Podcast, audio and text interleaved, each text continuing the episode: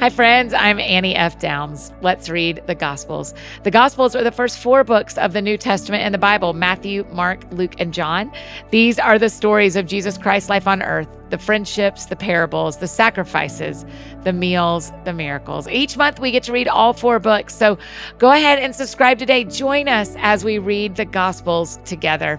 So here's how this works I'm going to read three chapters to you today. You can listen or read along in your own Bible, and then I'll pray. And that is it. And remember, this month we're particularly asking the question every day What am I thankful for about Jesus today as I hear these chapters? So today is November 21st, and I'll be reading Matthew chapter 16 through 18. And this month, I'm reading from the CSB. Matthew 16. The Pharisees and the Sadducees approached and tested him, asking him to show them a sign from heaven. He replied, When evening comes, you say, It will be good weather because the sky is red. And in the morning, today will be stormy because the sky is red and threatening. You know how to read the appearance of the sky, but you can't read the signs of the times. An evil and adulterous generation demands a sign, but no sign will be given to it except the sign of Jonah. Then he left them and went away. The disciples reached the other shore, and they had forgotten to take bread. Then Jesus told them, Watch out and beware of the leaven of the Pharisees and Sadducees. They were discussing among themselves, We didn't bring any bread. Aware of this, Jesus said, You have little faith. Why are you discussing among yourselves that you do not have bread? Don't you understand yet? Don't you remember the five loaves for the 5,000 and how many baskets you collected? Or the seven loaves for the 4,000 and how many large baskets you collected? Why is it you don't understand that when I told you, beware of the leaven of the Pharisees and Sadducees, it wasn't about bread? Then they understood that he had not told them to beware of the leaven in bread, but of the teaching of the Pharisees and Sadducees. When Jesus came to the region of Caesarea Philippi, he asked his disciples, Who do people say that the Son of Man is? They replied, Some say John the Baptist, others Elijah, still others Jeremiah or one of the prophets. But you, he asked them, Who do you say that I am? Simon Peter answered, You are the Messiah, the Son of the living God. Jesus responded, Blessed are you, Simon, son of Jonah, because flesh and blood did not reveal this to you, but my Father in heaven. And I also say to you that you are Peter, and on this rock I will build my church, and the gates of Hades will not overpower it. I will give you the keys of the kingdom of heaven, and whatever you bind on earth will have been bound in heaven, and whatever you loose on earth will have been loosed in heaven. Then he gave the disciples orders to tell no one that he was the Messiah. From then on, Jesus began to point out to his disciples that it was necessary for him to go to Jerusalem and suffer many things from the elders, chief priests, and scribes, be killed, and be raised the third day. Peter took him aside and began to rebuke him. Oh, no, Lord, this will never happen to you. Jesus turned and told Peter, Get behind me, Satan. You are a hindrance to me because you're not thinking about God's concerns, but human concerns. Then Jesus said to his disciples, if anyone wants to follow after me, let him deny himself, take up his cross, and follow me. For whoever wants to save his life will lose it, but whoever loses his life because of me will find it. For what will it benefit someone if he gains the whole world yet loses his life? Or what will anyone give in exchange for his life? For the Son of Man is going to come with his angels in the glory of his Father, and then he will reward each according to what he has done. Truly, I tell you, there are some standing here who will not taste death until they see the Son of Man coming in his kingdom. Matthew 17. After six days, Jesus took Peter, James, and his brother John and led them up on a high mountain by themselves. He was transfigured in front of them, and his face shone like the sun. His clothes became as white as the light. Suddenly, Moses and Elijah appeared to them, talking with him. Then Peter said to Jesus, Lord, it's good for us to be here. If you want, I will set up three shelters here one for you, one for Moses, and one for Elijah. While he was still speaking, suddenly a bright cloud covered them, and a voice from the cloud said, This is my beloved Son, with whom I am well pleased. Listen to him. When the disciples heard this, they fell face down and were terrified. Jesus came up, touched them, and said, Get up, don't be afraid. When they looked up, they saw no one except Jesus alone. As they were coming down the mountain, Jesus commanded them, Don't tell anyone about the vision until the Son of Man is raised from the dead.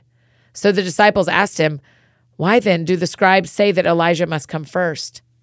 Elijah is coming and will restore everything, he replied. But I tell you, Elijah has already come, and they didn't recognize him. On the contrary, they did whatever they pleased to him.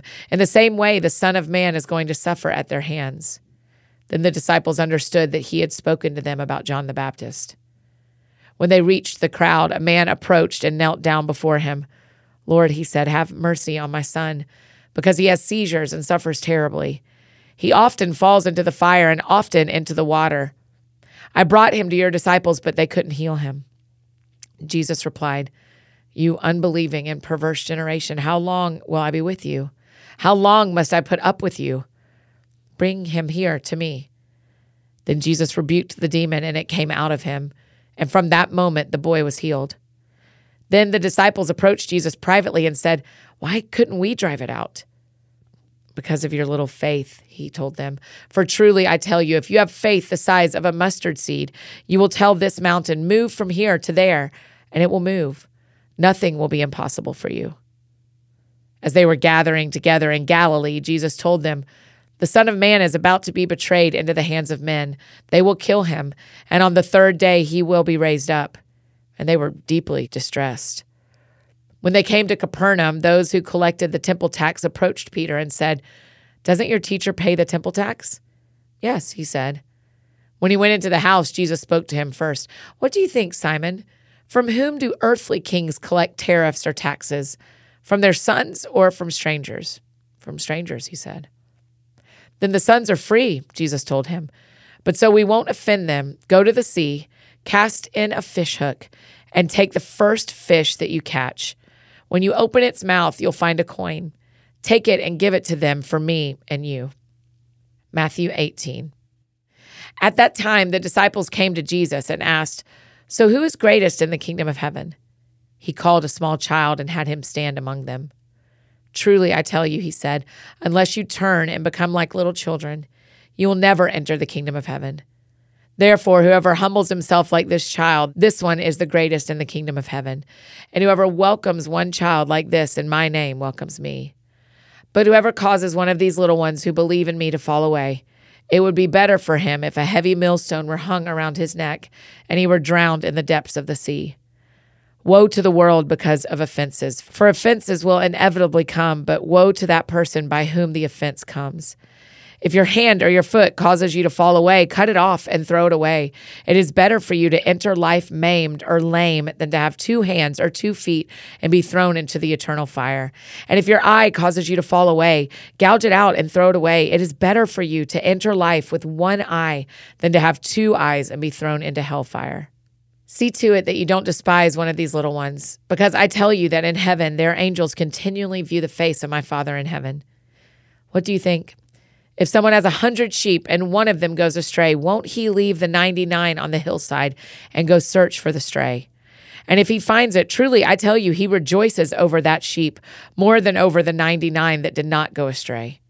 In the same way, it is not the will of your Father in heaven that one of these little ones perish. If your brother sins against you, go tell him his fault between you and him alone. If he listens to you, you have won your brother. But if he won't listen, take one or two others with you, so that by the testimony of two or three witnesses, every fact may be established. If he doesn't pay attention to them, tell the church. If he doesn't pay attention even to the church, let him be like a Gentile and a tax collector to you. Truly, I tell you, whatever you bind on earth will have been bound in heaven, and whatever you loose on earth will have been loosed in heaven. Again, truly, I tell you, if two of you on earth agree about any matter that you pray for, it will be done for you by my Father in heaven. For where two or three are gathered together in my name, I am there among them. Then Peter approached him and asked, Lord, how many times must I forgive my brother or sister who sins against me? As many as seven times? I tell you, not as many as seven, Jesus replied, but 70 times seven.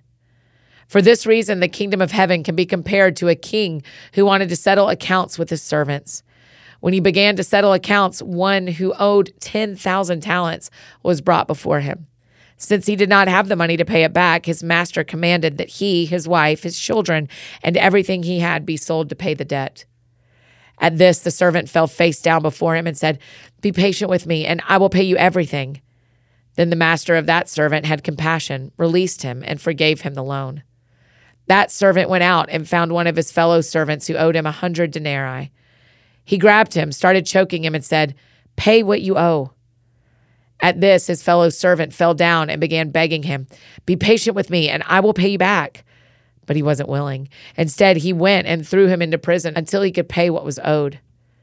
When the other servants saw what had taken place, they were deeply distressed and went and reported to their master everything that had happened.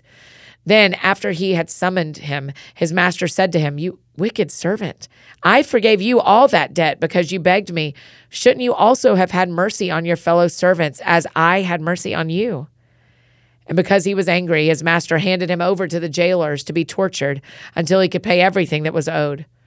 So also my heavenly Father will do to you unless every one of you forgives his brother or sister from your heart. That is Matthew 16 through 18 in the CSB version. Let's pray. Jesus, this is true all throughout the Gospels, but it really sticks out to me today. Thank you that you teach so clearly, that you teach through story and you teach through conversations, but that it's always really clear. Um, even when the people didn't understand in the moment, you explained and you explained it to us in scripture. And so just thank you that. Um, that your stories brought clarity and that your teaching brings clarity to our lives. I'm really grateful for that. We love you, Jesus. In Jesus' name we pray. Amen.